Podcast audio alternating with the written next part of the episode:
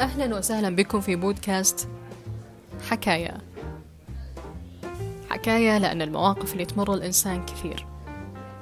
كثيرة لدرجة يقضي عمره كاملا في سردها. وينتهي عمره وهو لم يقل النصف منها. حكاية لأن حياتي وحياتك عبارة عن حكاية طويلة. حنا أبطالها.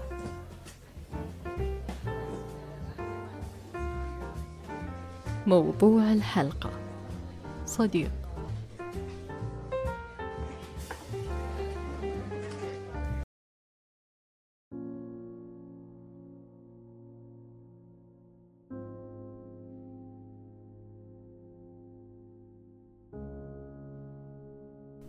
ما أعرفه على وجه التحديد. أن لا أحد قادر على العيش واحدا دون يد ممتدة. سؤال عن الحال. مشاركة المواقف والأحداث أو حتى الصمت هكذا دون أي فكرة عن الحديث الذي يجب أن يدور الآن. يعرف الصديق الحقيقي هذه الرابطة الوثيقة. لا يجهلها أبدا ما دام حقيقيا وملموسا. ويشعر بما يجب فعله دون أدنى تفكير بما سيحدث لو فعله أو ما رأي الرفيق بما سأفعل الآن من أجله دون سؤاله عن ذلك.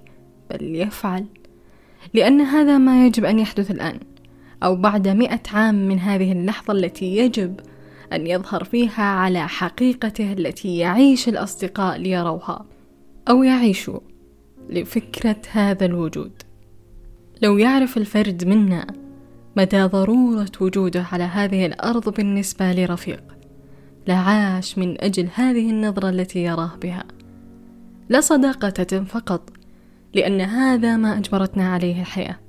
أن نجلس في مكان واحد في فصل دراسي أو على كرسي في حديقة عامة أو أن نتعرف في مناسبة عائلية لأننا لو لم نفعل ستصبح الليلة أكثر مللا مما اعتقدنا.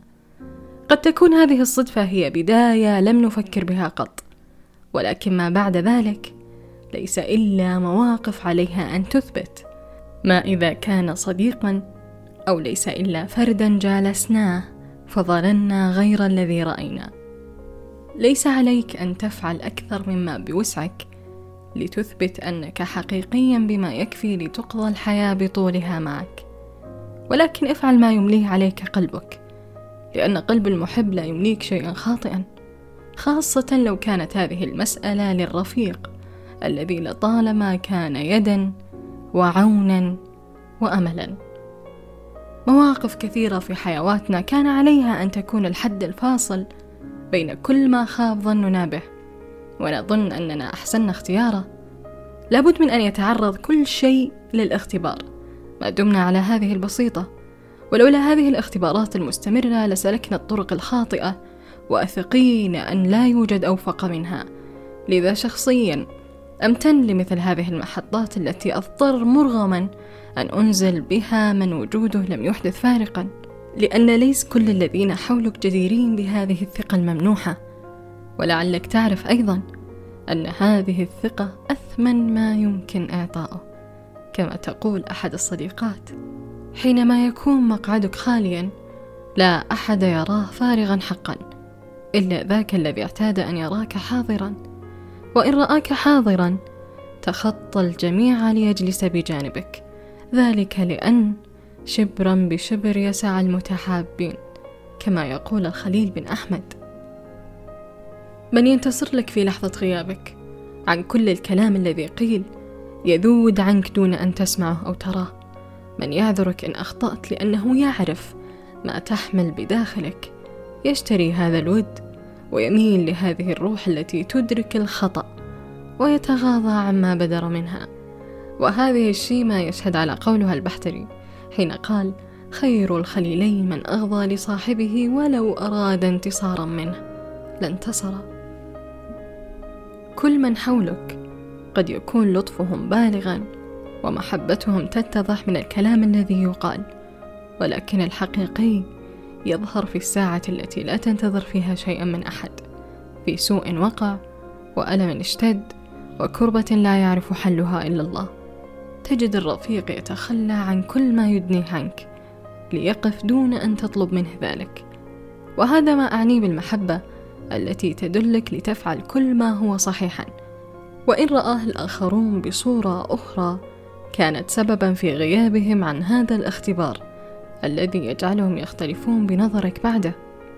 فيقول الشافعي بهذا الشأن صديق ليس ينفع يوم بؤس قريب من عدو في القياس وما يبقى الصديق بكل عصر ولا الإخوان إلا للتآسي.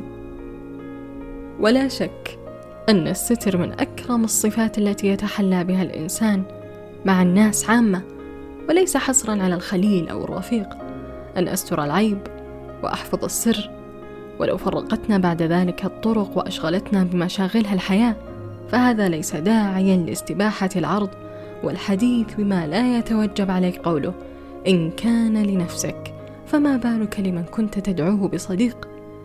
يقول أبو الفتح عن الرفيق كريم الصفات يسرك حسن ظاهره وتحمد منه محتضره ويستر عيب صاحبه ويستر أنه ستره.